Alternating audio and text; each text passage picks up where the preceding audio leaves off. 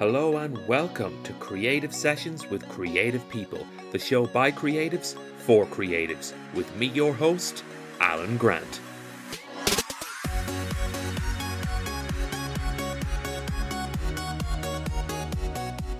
Hello and welcome to episode two of Creative Sessions with Creative People. Thank you so much for joining me. I am your host, Alan, and on this episode, I am speaking to the one, the only Kieran Darcy, or Darce as you might know him, on the Irish music scene. He is a fantastic up and coming singer and songwriter, and we had a great, great interview. So, without any further ado, let's get straight into my wonderful interview with the one and only Kieran Darcy. So it is my privilege, it is my honor to bring out my guest this week to introduce you to an actor, to a musician, and more importantly, to a Cork man. He is known as Darce. He is rocking the Irish music scene. Please, ladies and gentlemen, welcome my guest, Mr. Kieran Darcy. Kieran, welcome to the show. How are you? I am fantastic. What an intro. My God. And I, I like the order. Obviously, Cork being first. That's the most important thing. Cork before everything else. The, the real capital, you know, to every Cork man. But yeah, man, thank you so much for having me. And just wanted to say this is such a great idea and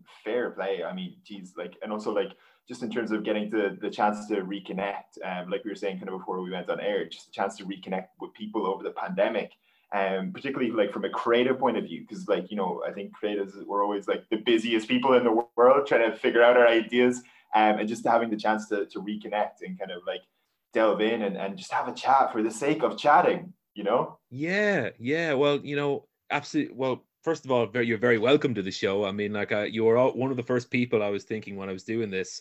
I have to have you on ASAP you know, not only just to have you on, but as an excuse, as you just said, to have a catch up because I suddenly realized I haven't talked to you in near five years. I know that's insane, man. But I think like, uh, like again, like the crazy thing about this whole pandemic, and I think because I, I do think creatives are the people because we're constantly on, you know, in terms of you know writing, uh, in terms of putting on productions or making music or whatever. There's always something that's kind of on, and I think we actually lose track of time or we tend to lose track of who we're talking to because again you know we're also surrounded by other creatives when we're working together yeah. but it's that case of kind of like we kind of move from circle to circle of creatives that we're working with and it's very much yeah i don't know if you find that like essentially you finish one project you have your family from there and then it kind of moves on to the next family. Have you found that kind of annoying? Yeah, definitely. Because I suppose, as you say, working as creative, you're doing that many projects. I mean, it's not like I suppose a regular nine to five where you see the same people. Yeah. You know, nothing, nothing against nine to fives. Uh,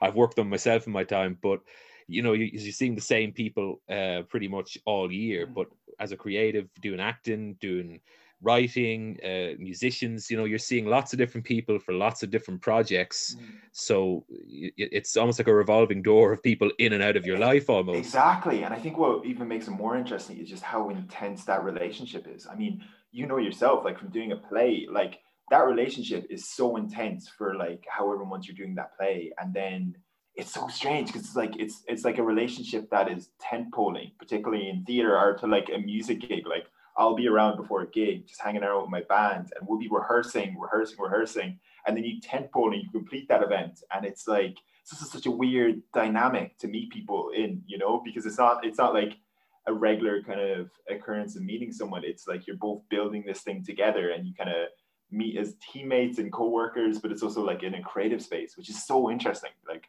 and I, do you know what? I remember the first time I met you, you uh, was actually through an acting workshop that I was doing. It was. It was a great one, man. Yeah, you were one of the one of the, one of the two people who showed up for it. oh, there was way more than that, man. Way more. But I remember you taught us about kind of like doing, even going through the routines of your character and the warm ups, and like that was it was such a like brilliant atmosphere. Like I think you're just a natural teacher in terms of that way. Like oh, the way you're you. kind of like you get information out. Like I really enjoyed those acting workshops, and like I don't know, it just felt like you made like created this really nice atmosphere. And I think that's one thing as well that is kind of like a different in terms of the creative. It is all about the atmosphere to kind of give people that platform, you know, to, to perform. And that's also something that's missing about like during kind of the pandemic is that, you know, you don't get to go in a room and have this shared atmosphere. It's all all through Zoom, which is mental, you know? Yeah, I know. And I I don't know about you, but I've seen my fair share of Zoom. I've seen too much of Zoom. I'm getting sick of Zoom. I want to get back to the rehearsal room. I did not mean for that to rhyme. Uh, Skills, poet I didn't even know it. Um, but yeah, man, hundred percent. Like I think the rehearsal room, and in particularly in theater and in kind of in music and everything, really, it's really kind of like it's it is like I know people it's a cliche, but it's a sacred space. But it's really that kind of space where you get to. It's really where the work goes down, really, isn't it? It's that place, and it's where you get like the kind of I don't know. You kind of discover things there, and it's like one of the only safe places. In, because once you go on stage, and I, I think it's the same for you. Like once you go on stage, I for me I go blank. Like I'm just I'm just trying to like be in every moment and try to take it in, and like I kind of your subconscious just goes whoop um, I don't know. How do you find that kind of rehearsal room versus being on stage kind of change? Well, I always love the rehearsal room because like it's a collaborative effort, obviously, and I think that's where mm. you hmm. can make your mistakes, as I'm sure you found yourself. That's where you make the mistakes. That's where you yeah. experiment. That's where you try new things. And obviously, when you get on the stage, it's the finished product. But um. I think there's only been a couple of times I think I went blank on stage. You know that I think about it, like, uh, and it was more with the more intense mm. plays. I remember the first time in college doing the importance of being earnest, and I was playing Algernon, mm. and the uh, my co-actor who was doing Jack, he was because it was such a at the time it was such an intimidating play to do because you had to have everything word perfect. Mm. You know, you couldn't do anything, uh, you couldn't improvise you couldn't ad lib. Every line had to be exactly as it had to be. And he was waffling on yeah. uh, with some big monologue. And I'm looking at him going, I have no clue what my next line is. No way. Now, thankfully, and when he finished, it, I'm sure it was only maybe something like five seconds yeah. until I responded to him, but it felt like about, it felt like a lifetime. Yeah, it's like, amazing. Like time just stood still, and I just remember the audience looking at me, and I'm thinking, "What am I supposed to say here?" But we got through. Oh, um, That's so interesting because it's actually amazing because it's that moment of kind of because again, like you're like I think they talk about like that kind of dual kind of brain aspect where there's kind of like two parts of your brain is working while you're acting on stage there's also like that part that is your character, but then there's also the actor who needs to go to like the mark and hits needs to remember their line and like dance. Yeah. And it's such a weird experience. Like I, I mean, for me, as soon as I get off stage, I'm for anything really, I can't remember anything that went on in stage. Like I cannot remember what performance like I like have given. I just can't remember like literally anything um, mm. which is quite weird because it also takes me. But then again, at the same time, I feel I don't know about you, but have you ever like brought emotions from the stage? Like I find it very hard to shake off emotions. Do you find that? I think it depends on the role, depends on the character. I think like if you're doing a good comedy piece, or you know, you know that you've got the audience hooked and they're laughing at what you're doing, or you're showing a good ad lib or an improv that the audience really responds mm. to, you are generally coming off the stage absolutely buzzing.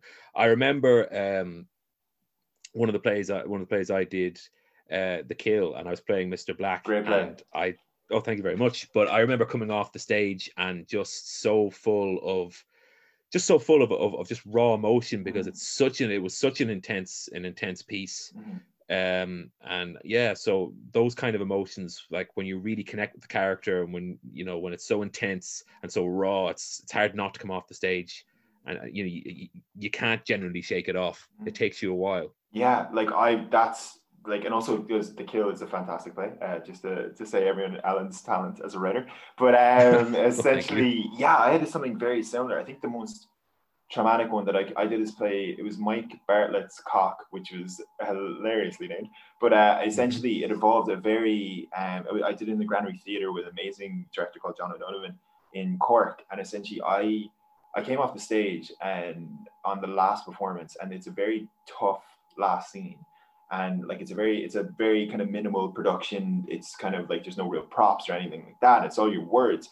And kind of the last scene i came off and i remember just being i just like lay down uh, like on the very last point. I was like i'm done. I was just like i'm so tired. And i was just kind of like that emotion. And it took me i don't know like i felt like that emotion hung over me for hours and hours. And it kind of i don't know it kind of like almost the psyche of like a character kind of alters your state, um, which is very weird because you have like all different mannerisms and and mm. that kind of aspect, and, and changing your own mannerisms um for the character and then changing it back is, is a very kind of tough process. Um, but yeah, how do you find that? Like, do you keep some of your mannerisms when you like as it changed you when you go into character and stuff like that, Um, I can't think of any specific examples. Like maybe I, like I'm, I'm, I'm, I'm sure there has been. Uh, a lot. I think a lot of the characters, in a weird way, a lot of the comic characters that I play, because uh, would generally just be an extension of me anyway. um, you are pretty funny. Like you're. like um, yeah. So yeah, I can't pinpoint any anything specific, uh, specific char- characteristics that would mm. remain with me. But I do know that you do need to definitely catch your breath yeah. um, a- after a performance. And I think when you're when you're on a buzz and you know it's going well, you do have that adrenaline rush and you're just on a high and you don't you yeah. don't come down until the next day. And as I say, with the more the intense roles, I think mm. they do tend to take a lot out of you, and you can feel like the raw emotion of the crowd as well. And um, yeah, you, you kind of want to stay in that moment almost. You don't want you don't want to leave.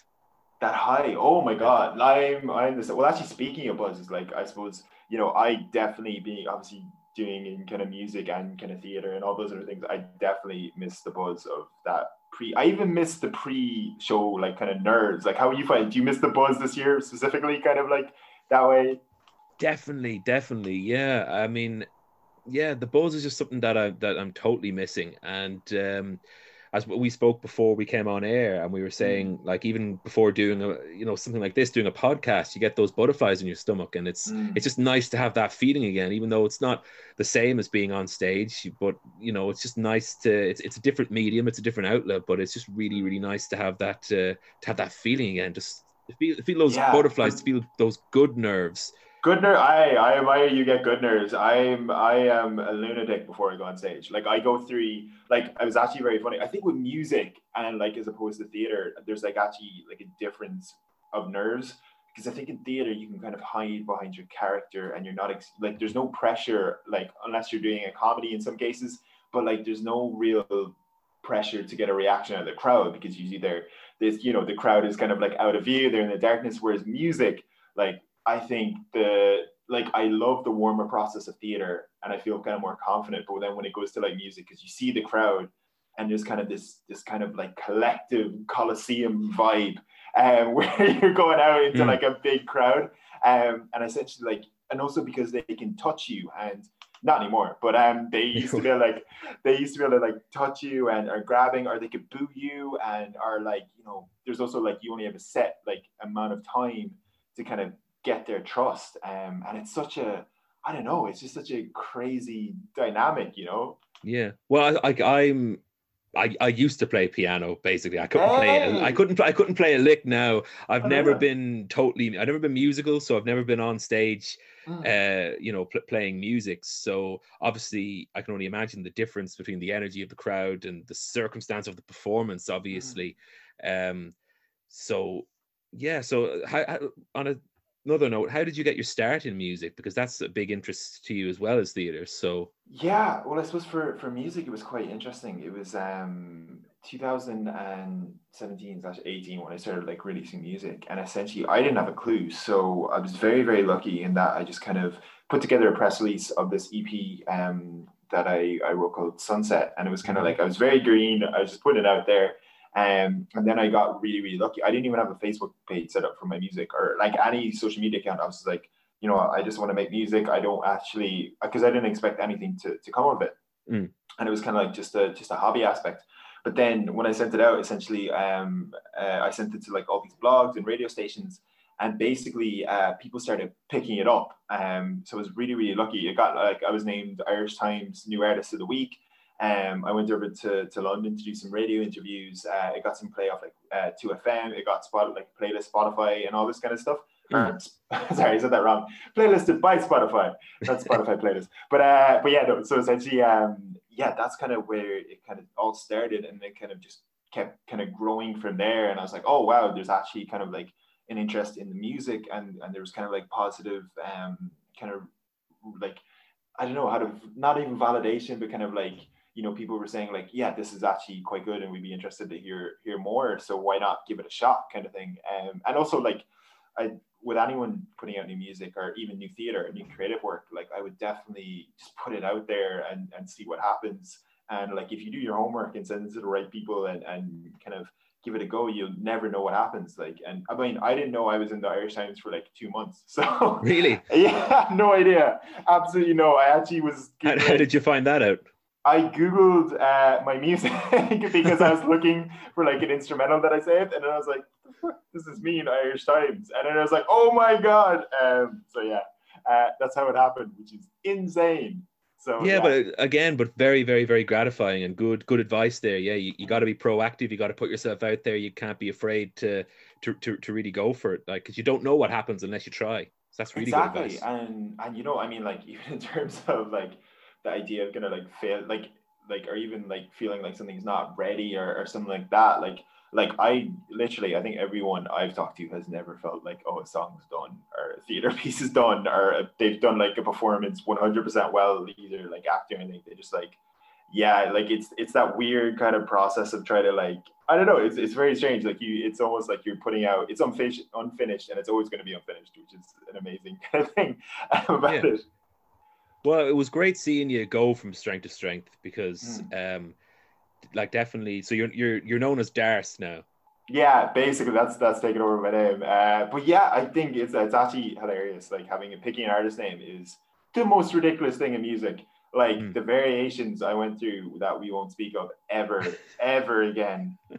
There's some demos that have my old names on it. I was like, what in God? Like, was like, was I okay? Was I good? Like, I'm very concerned. Was, they were just awful. Um, but I think every artist kind of goes through that when you're trying to pick a name. You're like, oh my god, like how did that? How did I think that sounded good? Um, but yeah, yellow marshmallow. But uh, gang, gang. was that was that one of the names, yellow marshmallow? no, it was probably worse. But uh, I'm not. I'm not saying. I'm Please not, welcome I'm to not. the stage, yellow marshmallow. well, there's a guy called Marshmello. I mean, look, I suppose it's not about the name; it's uh, it's about the music. Um, uh, in many cases, and I suppose if you have a bad name, sometimes it can actually grab attention because people are just like, that is the worst name I've ever heard after hearing this. So, uh, but, yeah. but I think Darce though is nice. It's simple. It's effective, and you know, mm. it's you know, it's just a shortening your last name. You know, I think it's, yeah, it's, it's exactly very efficient name as well. So like very cleverly done. Yeah, well, look, not to not to be confused with Mr. Darcy, as we did in Leaving Cert while we read Pride and Prejudice or Genius or whatever, uh, which was the bane of my existence. Was probably why I, I, chose not to say Darcy because just every time we read like Mr. Darcy, yeah, Mr. everyone Darcy, looked at me yeah. and laughed, and I was like, I hate, I hate this school.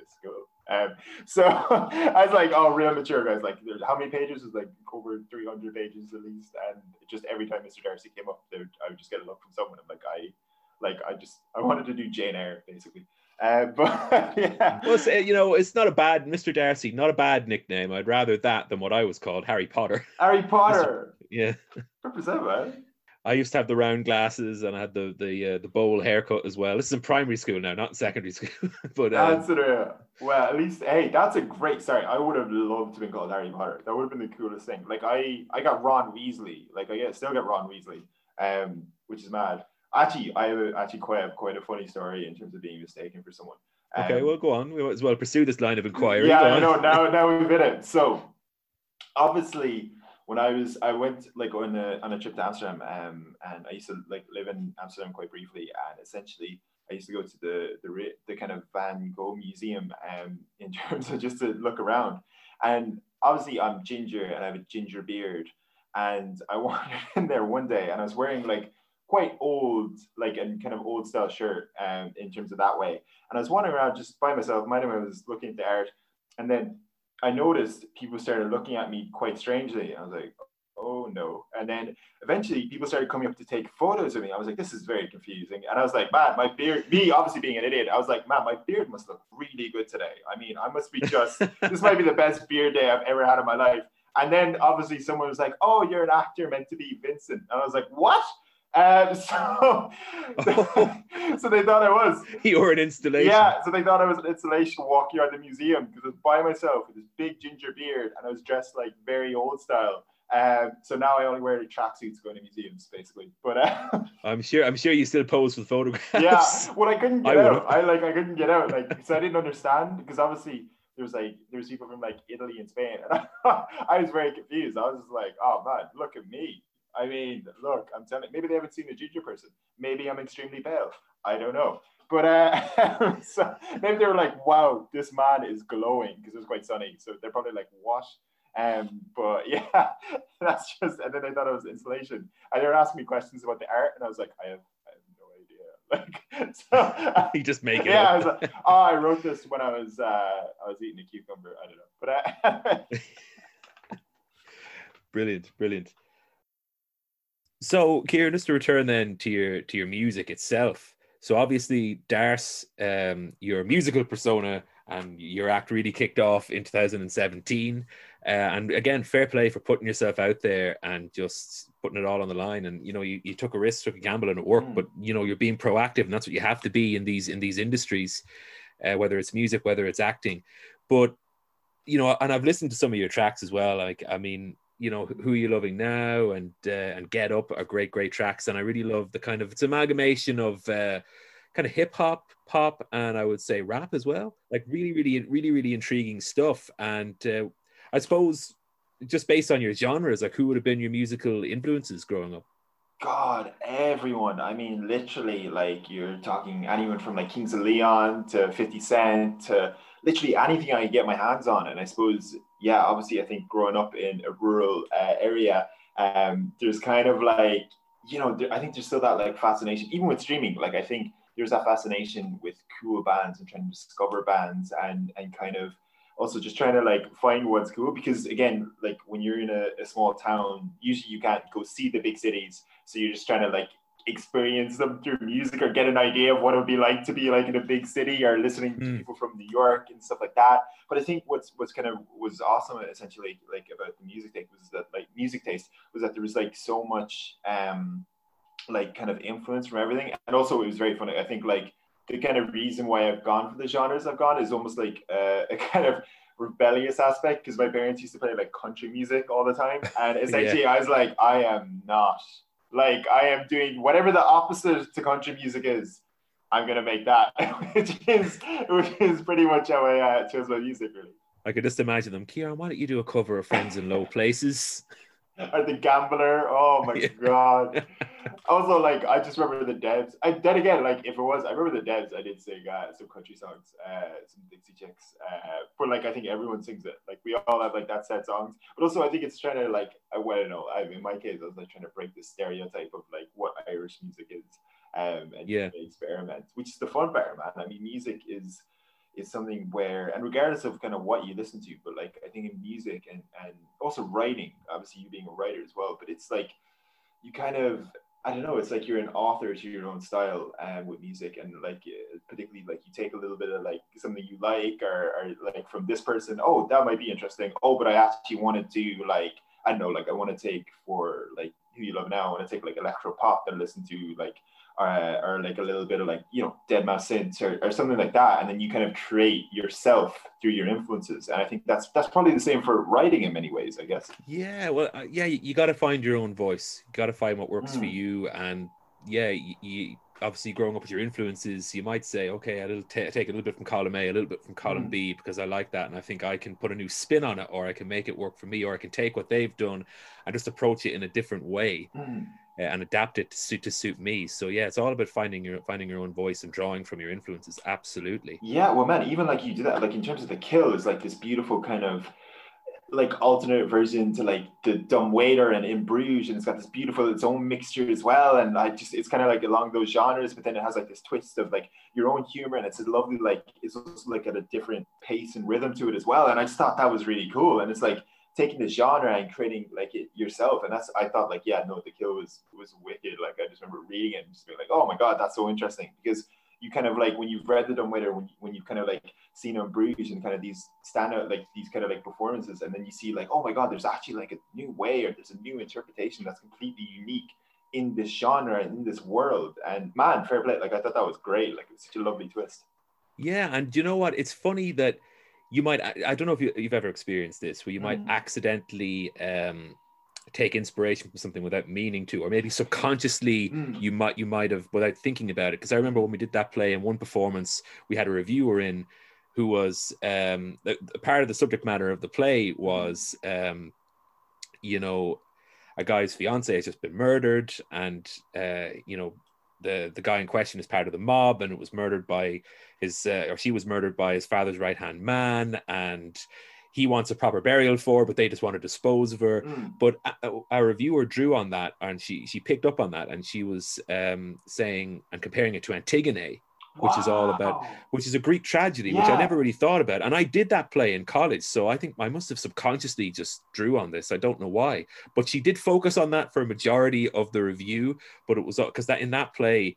Uh, we have Antigone, uh, whose brother has been killed, and you know he betrayed the republic, he betrayed the kingdom. She wants a Yeah. proper burial for him, but the king Creon he won't do it. Oh my god. So it's- Kind of funny. So I'm wondering, did you ever experience anything like that in your yes. music, where someone has pointed something out to you that you mightn't have necessarily thought about, but yeah, and uh, actually, like it's it's so strange because I think one thing in music is is that there is comparisons, but even like on that point of the writing, it's so interesting that he kind of took like one play, whereas I like took a whole different line of trail of inspiration. Like I was going down one route, or like Dumb Waiter route, she's gone down the Greek tragedy route, um, which is so interesting to see how like you know these things can kind of people have these like interpretations of art in Yeah. that way, and like the connections and also you think you know where the inspiration that just shows like you think you know where the inspiration comes from but a lot of the time you actually don't in terms of like you know it's your interpretation of what inspired them to make this um Yeah. which is exciting about art but yeah in terms of music for sure like i've been compared like i think the one i've, I've gotten recently which is actually funny because i didn't start listening to him i listened to him and essentially like he's probably the the most common not that i'm anywhere near as talented as this amazing artist but like some people have kind of mentioned like you know uh, an artist similar like the style of, of like Childish Gambino in terms of just how the the wording and the subject matter um in terms of that like who's an absolute amazing artist who I actually didn't yeah, like I listened to years and years ago but like before I was making music and then it's funny that like I don't know it's interesting because it's almost like oh my god like his you know they maybe you know kind of that aspect is just a subconscious thing like you said and and then also like obviously I've been kind of compared to like other Irish uh, artists, which is always like amazing as well. And you know, it's not the case of just um, you know saying like anything like similar, but it's just interesting that people would pick that thing and, and kind of like say, oh, this person sounds like that. And it's also I think there's this interesting thing of kind of where we like we kind of clump things together like subconsciously um, Hmm. as as people who like take in art. You know, we we automatically think, oh, this is X, so this is kind of it reminds me of Y, so therefore they're together whereas just kind of like some cases there's obviously like complete differences but it's yeah it's just an interesting kind of human condition i guess yeah. That that's what I love about it. I love that uh, you could put on a play, or you could Mm. do go to a live music gig. You know, whether it's a play, whether it's any form of writing, whether it's music, uh, whether it's a film. I just love the fact that people can view it and see different things. Mm. So no one person is going to see the same thing. Mhm. especially I suppose in, in music and, in and in plays and, and that, that live experience, they're going to take different things away from it well also and the they're going to see different things. uh, but yeah like even the lyrics as well i mean obviously yourself as a writer i mean you might have one kind of interpretation of, of something and like you know and i really like how like kind of ambiguous your writing is as well like there's so many kind of like aspects to it as well and it's it's really interesting and i think like you can i think the lyrics is also the exciting thing because again a lyric can mean like three different things to three different people you know which is fascinating Yeah.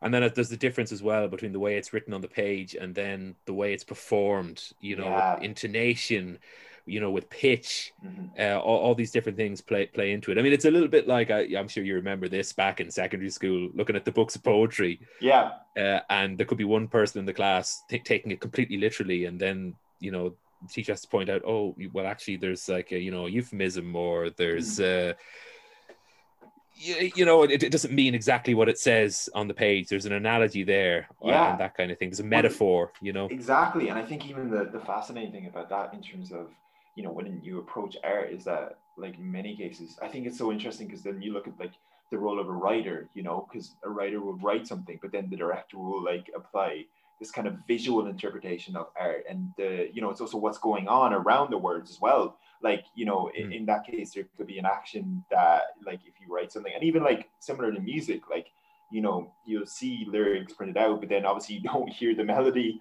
um, to that as well, and you don't hear the energy of the song, and also I suppose like for music in particular, like because you're creating, um, it is kind of like acting in a bit in terms of you're creating this kind of I don't know like pop culture version of yourself um, when you go on stage and and like it is kind of creating creating a character and and kind of because like I mean, music is is terrifying to like perform live, and you know you need something that character, whether it's like that flashy clothing or or something, or even the music just to hide behind. Um, like I couldn't mm. open my eyes when I was performing for the first three gigs, uh, really, so uh, which is mental. But yeah, I think it's I think to go on stage in, in front of that many people. I think a, a lot of people need something to hide behind, whether it be a character and whether it be music or whether it be like a jacket, you know. Yeah, well, I, I, suppose at the time when you started, like, um, I, I'm, I suppose when you first became Darce and you got your big, uh, mm. like, you start doing gigs under under under that banner. Like, were they your first gigs, or did you do gigs like when you were younger, maybe? First, I'll actually tell you a master. So my first proper gig was actually at a showcase for it's like an Irish showcase called Music uh, Music Week Cork, and it's basically um, it's kind of like an it's like an industry thing where a number of amazing people in the Irish music industry um, invite a bunch of artists to perform for this music conference where a bunch of industry professionals come along and they kind of review you. So you have like Philly Taggart from BBC One, you have uh, just like uh, record labels um, kind of there checking out publishers. Um, and so that was my first ever gig um, and that was insane. Um, you know, that was my first time ever being on stage, and I was like performing in front of these label people, um, which is a quite an interesting thing because they actually take notes. So like they hmm. they'll take notes on you, and then they'll go to the, the next one to the next artist, so they'll check you out. Um, and it was just such a such a buzz um, to, to play there, and I I'm telling you, like the nerves um, that were there, and essentially like then a couple couple days later, uh, I like supported I supported Sean Kingston um, at Cyprus Avenue, uh, and then wow. it was like Laboom, um, and then kind of like it just from there, like you know, it, it's kind of it's something you you delve into, and I was very lucky that I like. Also, I think lucky and lucky, unlucky because I would have liked to maybe try a few smaller gigs, but I'm actually way more nervous for the smaller gigs. Like I'm terrified of a small room with like like I'm terrified to to perform in like a smaller like not a smaller venue, but like a more kind of non-industry venue kind of. Yeah, it's it's a bit like it's because it's more intimate. Where with the larger venues, feel like the crowd is further away, so you're more in your bubble, yeah, kind of. Well, actually, it's not even. I think it's kind of like who's there. Like I know it's kind of the fear is because when you make alternate music, and maybe you find it in terms of making alternate kind of like theater and stuff like that, is like you just it, you want the right crowd to be there, uh, because you're. I don't know. Like I think you know, if you're doing something different, you want you're there's always that fear that you know people might not get it or it might not be good or you know and and kind of um I suppose it's something I need to work on for sure. But it's like that interpretation of like if I'm performing in my small town is that like you know those start it's never happened like I actually performed in my small town and it was like it was great but like it's still that fear that like oh maybe they won't get what I'm saying or maybe I'm a bit of like an outsider if I perform to this group whereas an industry kind of thing feels safe because people are more open they're more used to mm. different genres but i suppose that's me being presumptuous you know yeah and but going back to the performing aspect mm. of it as well i can certainly understand like if you would come primarily i suppose from you know acting and being on stage like in mm. plays or sketches and that type of thing you know because you were going back and you were saying that uh, you know you couldn't open your eyes for the mm. first two or three performances you were doing when you were doing music. So yeah. obviously that's understandable because if you're coming from a different medium or yeah. if you if you had focused more primarily on acting and hadn't done singing in a while, of course you're going to have that because mm. you're it's performing. Yes, I know, but it's music. It's a different medium. It's a different style. It's a different audience. It's mm. a different it's a different kettle of fish altogether. So mm. I mean, obviously, yeah, that's understandable that you would be nervous, and you got you got to have your coping mechanisms as well. Yeah, for sure. Oh my god, I'm telling like coping mechanisms. Like Alan, honestly, you think I was a lunatic before you go. Like, there's actually like the, my favorite thing I was telling the story to people that like I performed a gig with another amazing artist called Jack Rua, who has a, a track out today. You all should go check it out. But um, we were performing at this club, and it was only like it was a very kind of short set, and it was like around 20 minutes. And I was coming on as like a cameo because I'm featured on his song called Rise, which is an absolute pop. So we were playing in this mm-hmm. club, and there's around two 200, maybe 300 people there, maybe more actually, because it was was in Lost Lane in Dublin. I don't know if you know it, um, on Grafton Street, um, whatever that was, and it was like full. It was Halloween, yeah. and we were coming on around like midnight, one a.m. Uh, when the party kind of got buzzing, and essentially.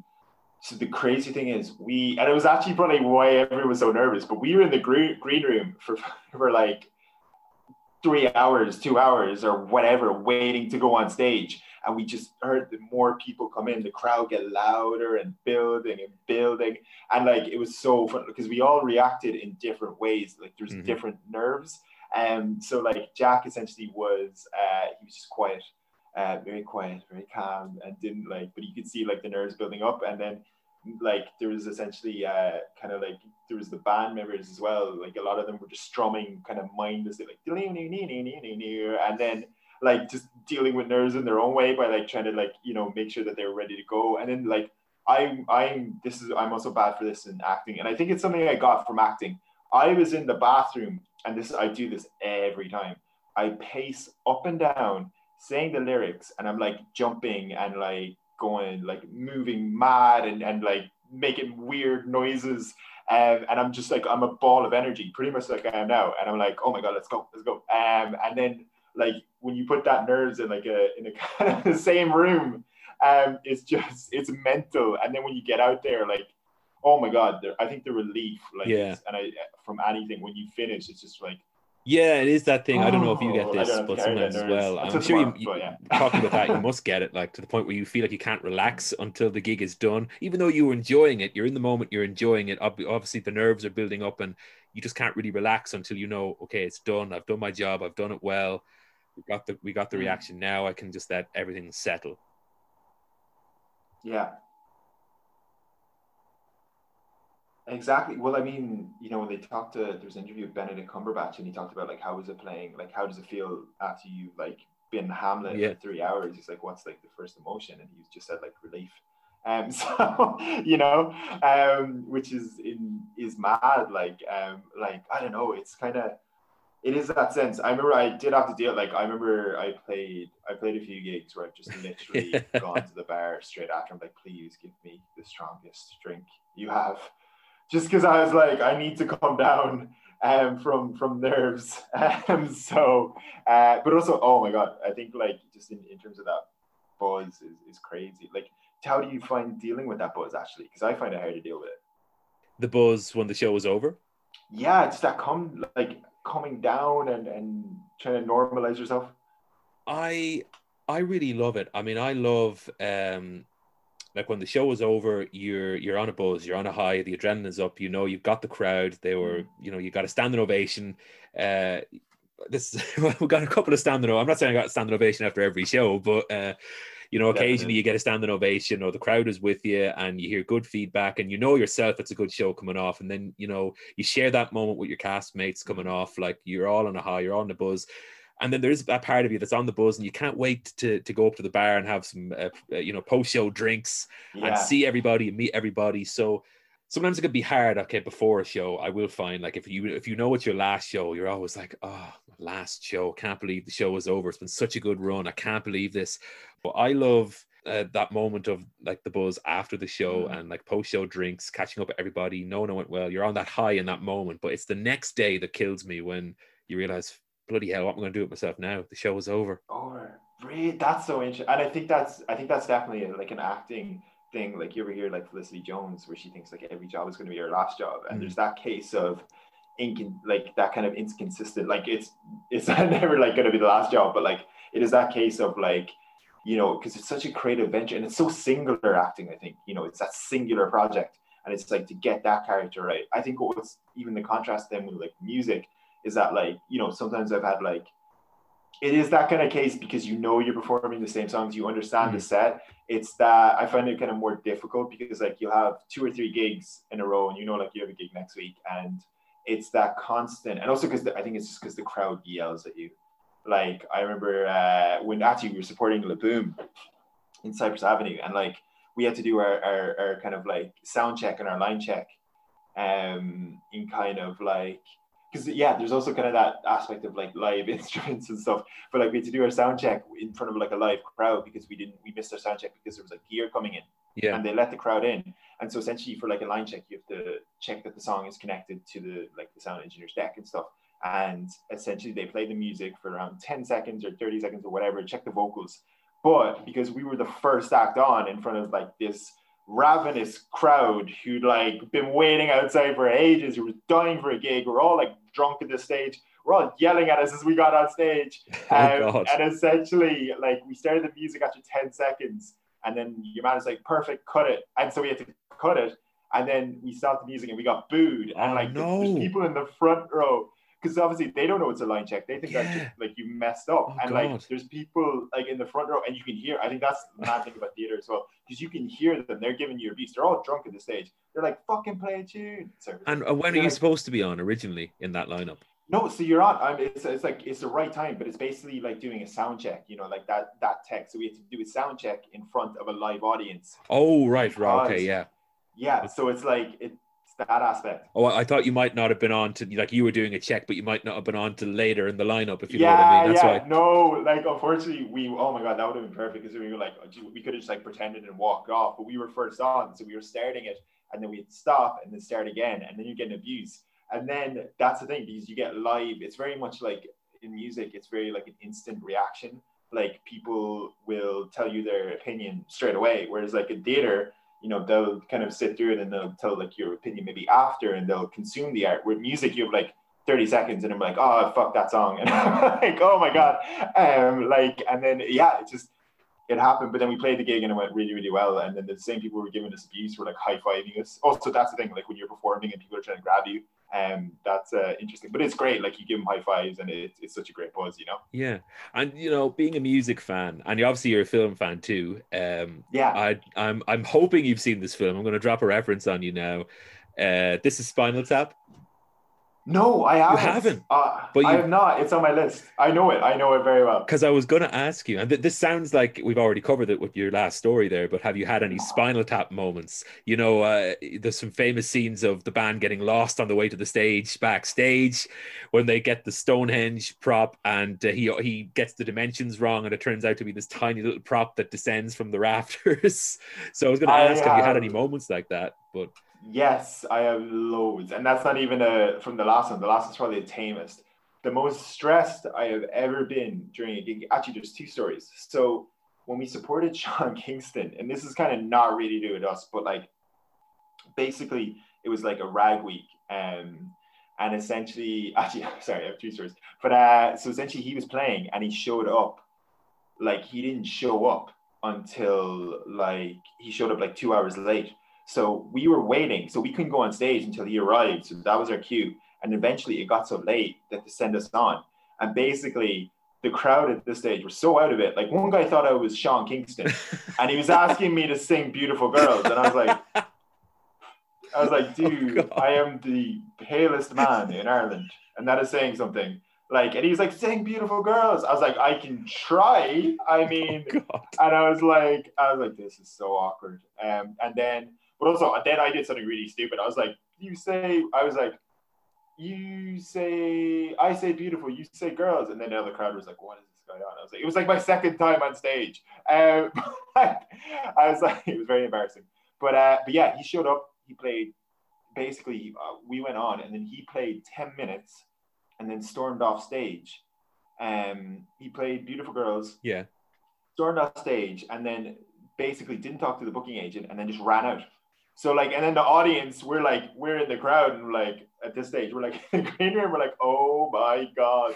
Um, so that happened. Another one where we had a crowd, essentially like the the greatest stage invader of my my musical career. So we were playing this amazing festival in Kerry called K Fest, Mhm. and we were closing the festival out at 1 a.m. and it was our second gig of the day we played with this awesome Irish language um, band called Kneecap and a guy from uh, Softway Records called Wastefellow, um, who were amazing. Check them out. Um, and then we were playing, like it was like 1 a.m. We were meant to go on, and we had a, a taxi kind of booked for two ish or three ish. But basically, um, so we were playing away, and we were kind of like, okay, we need to go back to Killarney where we were staying by X, and we should be fine. It might go a bit over, but that's okay.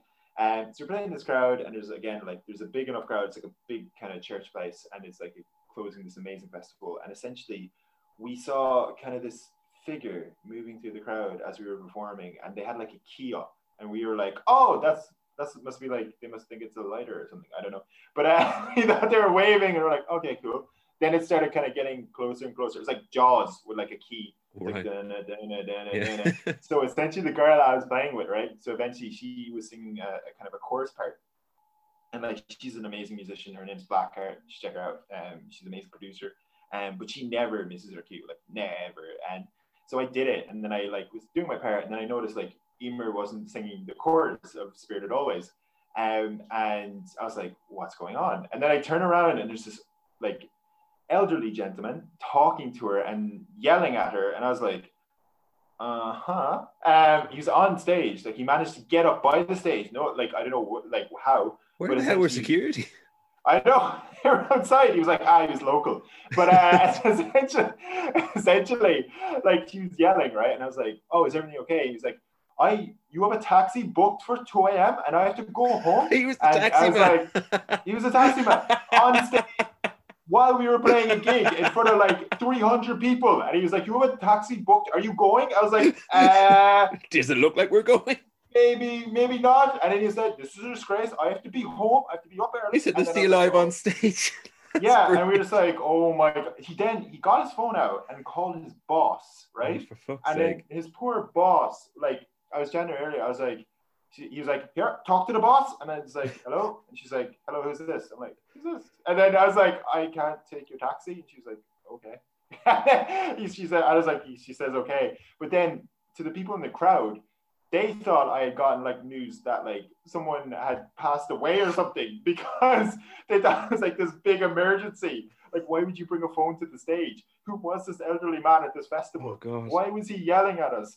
Um, and then eventually we were like, he said, well, F you all anyway, and ran out. And he was like, disgrace. Dis-. And then the first thing was, right, we were now stranded in Clorgan and we had to turn around. The first thing we said after that happened, I was like, is anyone going back to Killarney from the crowd? so the only person out of the entire thing was the sound engineer was kind enough to drop us back to Killarney. Um, and then we were like, we just couldn't get over it. And uh, like, that was the most memorable thing that happened. And we had like a belly dancer or a burlesque dancer in our set. And that was like, and she's amazing. Oh my God. Uh, yeah, Bonnie, she's amazing. Uh, but yeah, that was like scary. That was terrifying. Terrifying. You'll always have the memories, and that's what's great though about this type of thing. As bad as it is in the moment, I'm sure you weren't laughing at the time, but now being so far removed, you do look back at those kind of things and you just say, "Oh, that was actually hysterical," and that's a story that you can tell now for the rest of your life.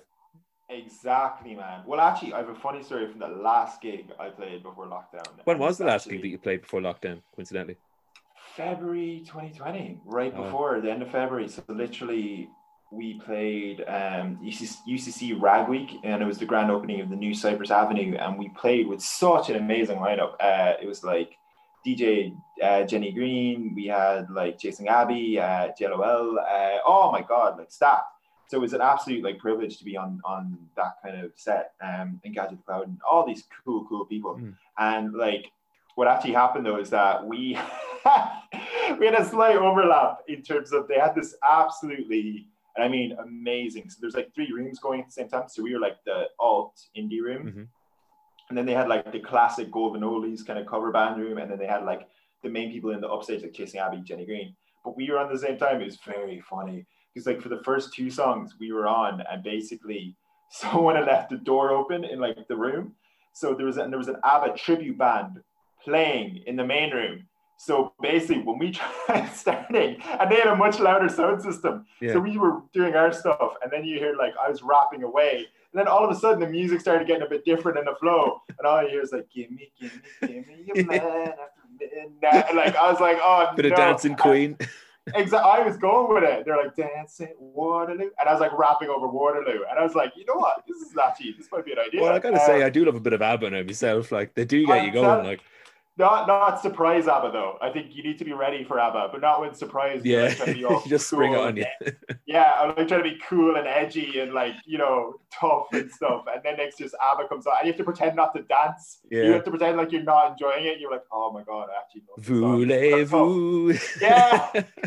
I'm like, and I'm like, oh, but I'm tough, you know, like I'm rapping Yeah. about being cool. Um, but yeah, no, I, it was great craic in the end. Um, and that was my last, I did something very embarrassing. I took a, a selfie with the poster, uh, my, my name on the poster.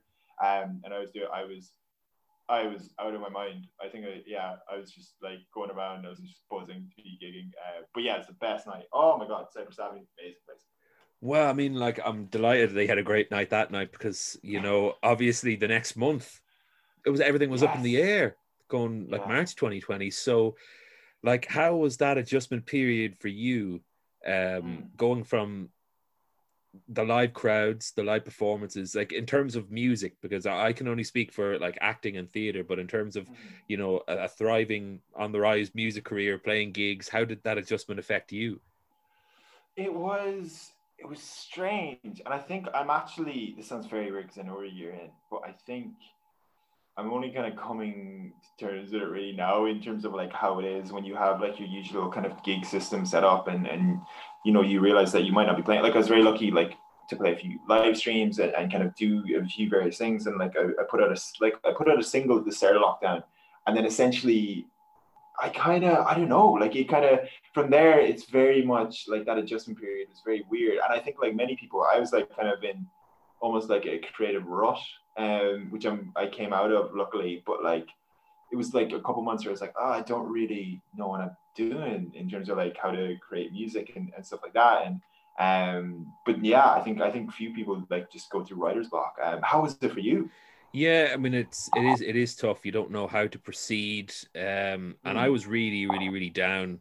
Like mm. I mean, for almost the entire month of March, I was really mm. really down. It didn't like I'm thankful in a way for a thing getting to do things. I'm sure you found it yourself that you do things mm. that, or you find time now to do things that you wouldn't have done ordinarily. Like if it was any other year, you probably wouldn't have committed to them. Like I learned to drive mm. in the first year lockdown, which I'd never learned. Congratulations, before. man! I still, I'm still waiting on the test. I'm still one of the 180,000 people waiting. Yeah, good but, luck uh, with that. Yeah. but um, it was something that I don't think I would have done if I carried on as normal. If mm. lockdown didn't happen, I probably would have. Uh, been just kind of doing what I was doing before, doing show after show, or maybe mm. going abroad again, or do, doing whatever I was doing. But it was nice to have that kind of time. But it wasn't until April where I really snapped out of it and tried to, and said to myself, okay, mm. I'm going to take advantage. I'm just going to make the most of the time and use it as creatively and productively as I can. I have to do something.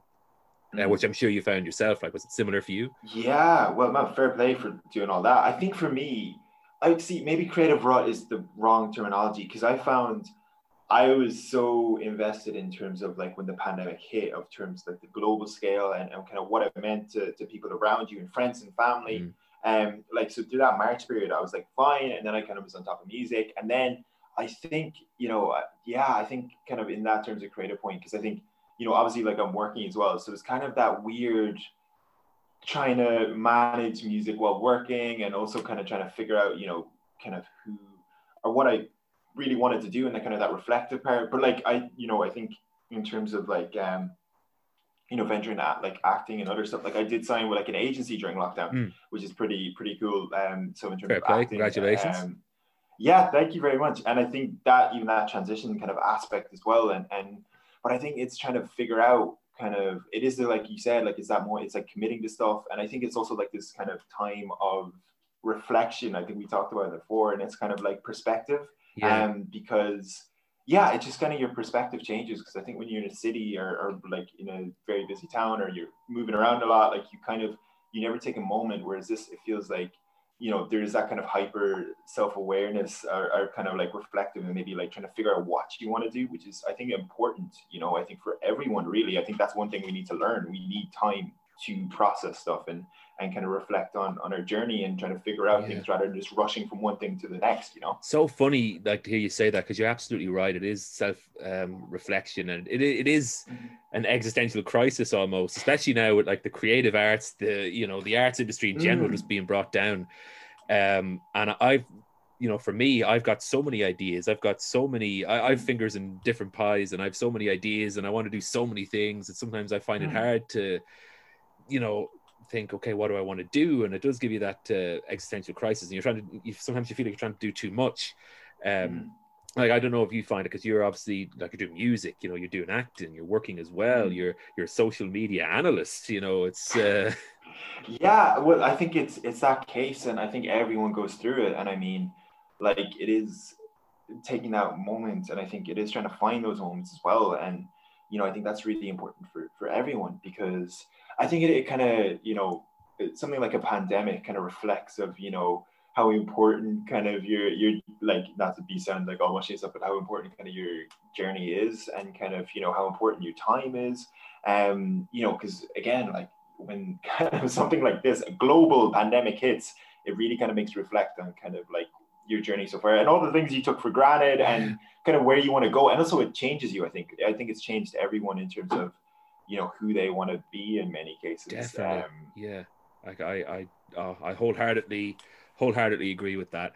And yeah, you do look back at things that you just took for granted. I mean, even with this whole five kilometer rule, 20 kilometer rule, you're like, my God, I can't even go to the town over.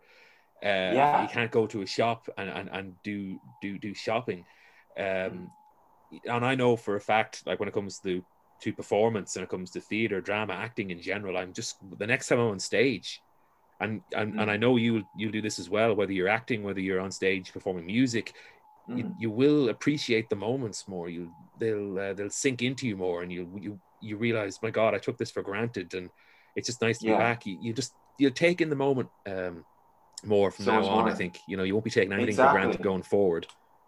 Yeah, and I think that you're definitely right, man. I think it is that like kind of taking that moment because I do think we we rush through things, and I think a lot of people what hopefully is because I think we're so focused on outcomes and we're so focused at like this finish line, this invisible finish line that does not exist. Mm. Um, whereas like, I think now, hopefully, people coming out of the pandemic will be able, and I mean that can be applied to anything, to going out, to to traveling, whatever kind of K, or even the stuff that you learn in the pandemic, like you know, taking time to to write and read are, or kind of just taking in the moment yeah. as it comes. And, and to I connect with people more as well because you that's something you might have taken for granted. You know you mightn't have seen someone for so long. And then the, you know for all you know the shit things that the pandemic has brought to the world i will say it's nice to know that a lot of people have reconnected throughout this time. And it's you know people are making mm. more of an effort to stay in touch and you know to video call. And like that's i'm, I'm so grateful now because if this had happened 10 15 years ago we would have been screwed i mean like what you myspace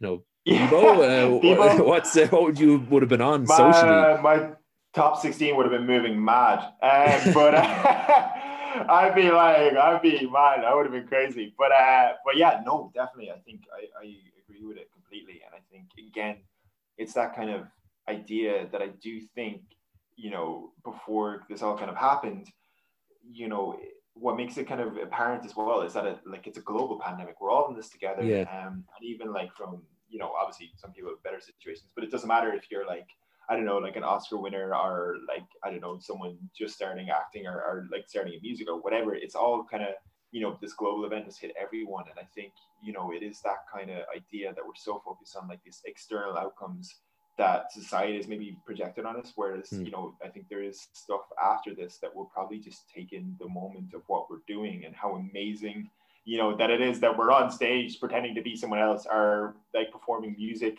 um, that you wrote and it doesn't really matter like about the outcome i think and that might produce better art because people are focused on the art itself than the yeah. outcome or selling it you know i think there's going to be a serious demand coming out of this because people have been starved for shows um, festivals they've been starved for cinema they've been starved for everything to do with the arts and it really annoyed me because the you said this before we went on air and i completely agree that the arts industry has been hit the hardest because they're not even in the conversation for when things can resume I mean, and I know the hospitality industry has been hit very hard, but you know, and we're aiming the timeline of midsummer by the time they can even have outdoor seating. But there's accommodations being made for them. Same with sports, but the arts never get it really a look in.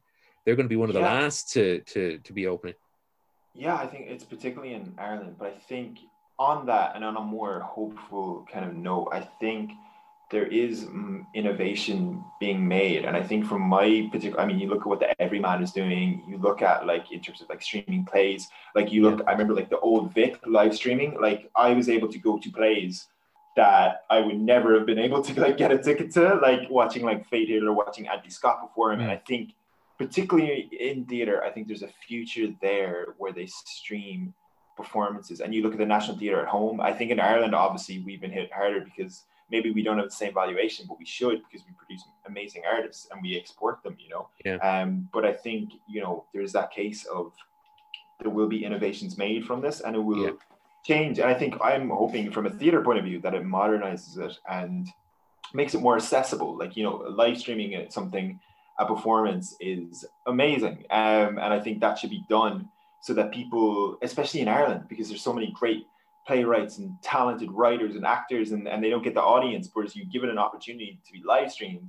Um, I think that's, you know, something they should definitely look at because yeah.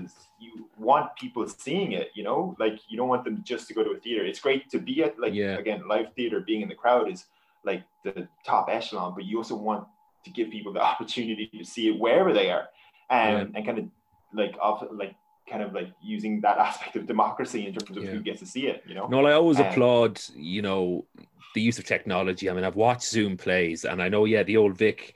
Uh, I remember last Christmas, I was they were doing a Christmas Carol, and I was con- I was I didn't end up getting a ticket in the end, but I was I saw the trailer, I was contemplating doing it, and again, for those big theaters like that, it's great that they can innovate, and because you know, even before the pandemic, I remember at certain cinemas they'd be doing live streams of like you know the Royal mm. Shakespeare Company and you know plays from mm. England or the West End to be you know live cast uh, in cinemas. But I suppose it must be tough as well, you know, because you do, but you do miss that live feedback from the audience. Oh well, yeah, you know?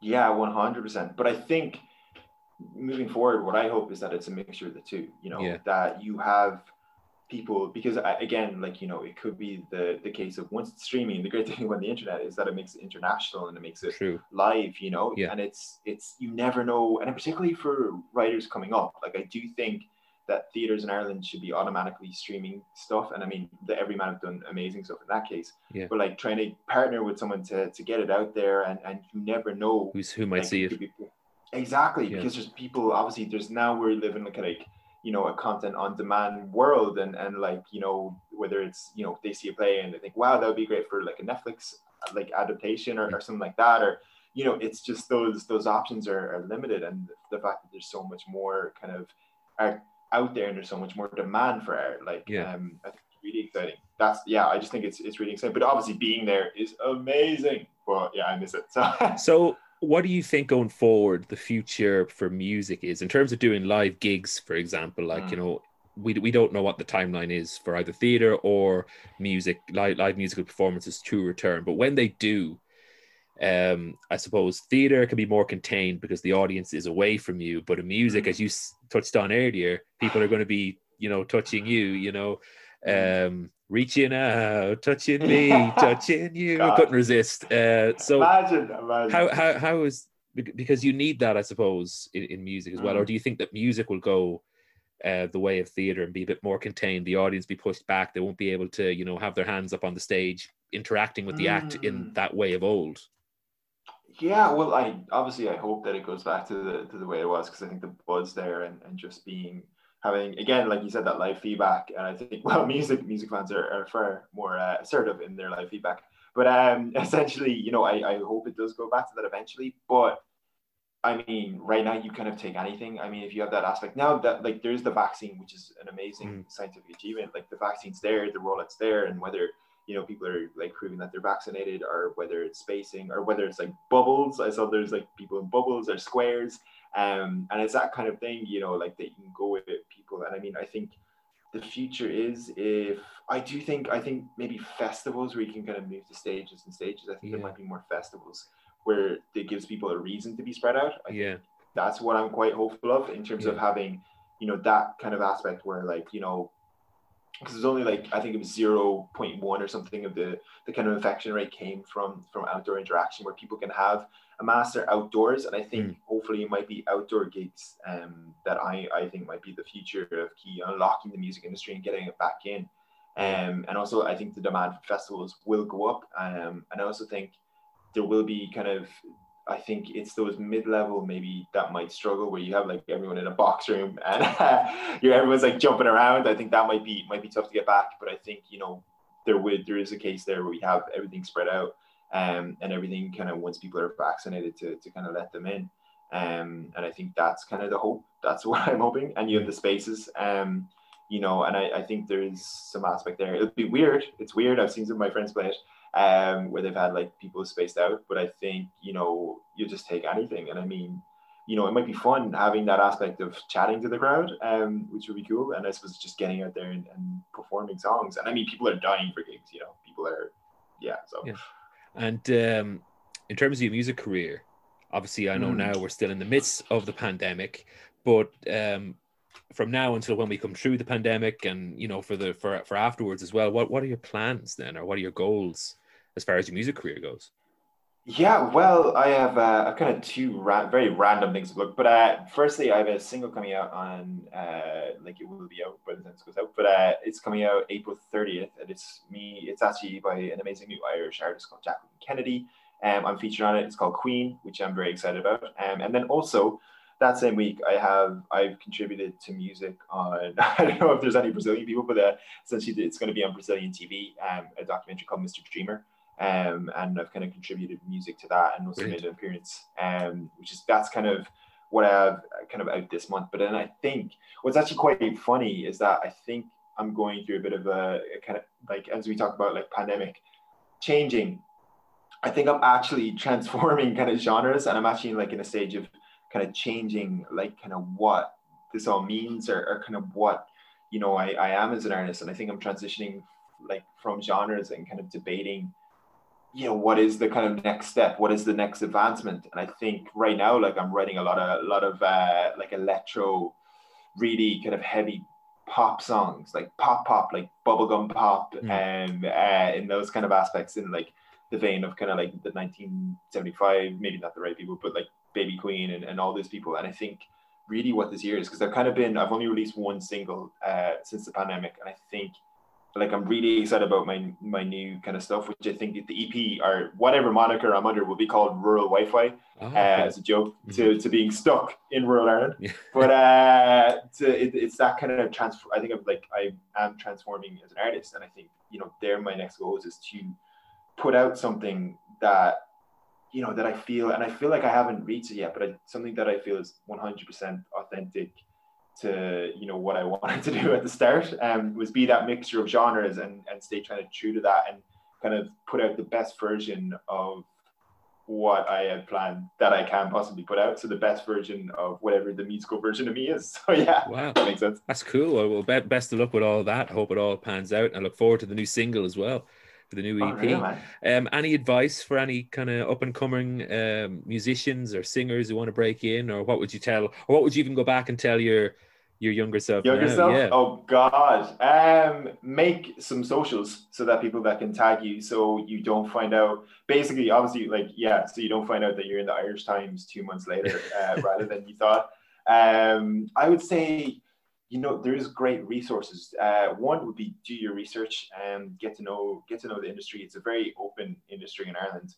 Mm-hmm. Um, get to know who kind of like everyone around it. Um, yeah, and I suppose just like you know, a, a, good start is half the work. Just put yourself out there and, and kind of just even pick a song that you believe in. You don't have to write an album or an EP. You know, put a song, uh, even if it's a demo or just something like it might not even be 100% finished. You know, if you have this demo and you're obsessed with, but you don't haven't found the right producer to finish it, or you know, you haven't got the money to finish it, just send it out to people, see what they think, get some feedback, and, and just kind of like engage in the community because it is welcoming, very welcoming in Ireland. And we have a great scene of you know great artists and, and kind of great industry people as well and and you know put your kind of net out as far as possible i mean like with my first ep i was very lucky to, to go over to london for like a radio interview cool, yeah. um with like loads of other artists who are doing amazing and you know just go for everything like just you know put the it will be late nights uh you know, there's no harm if you want to go the PR route um, and kind of get them to push your single. There's some amazing PR people, or if you want to go to the route yourself,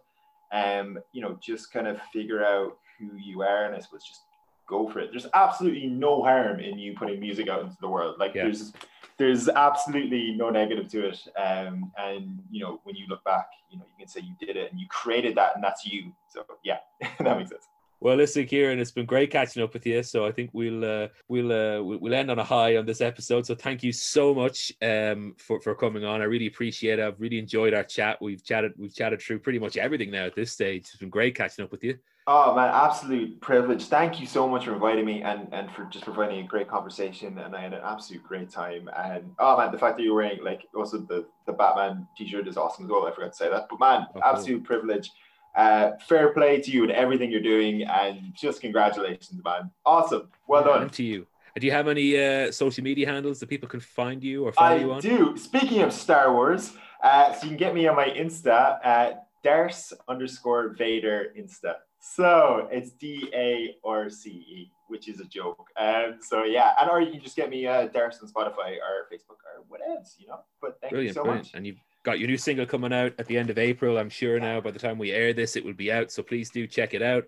Sure. And yes, it's been great catching up with you. And well done to you, Kieran, on everything you're doing. And congratulations to you too, brother. Thank you so much. Woo!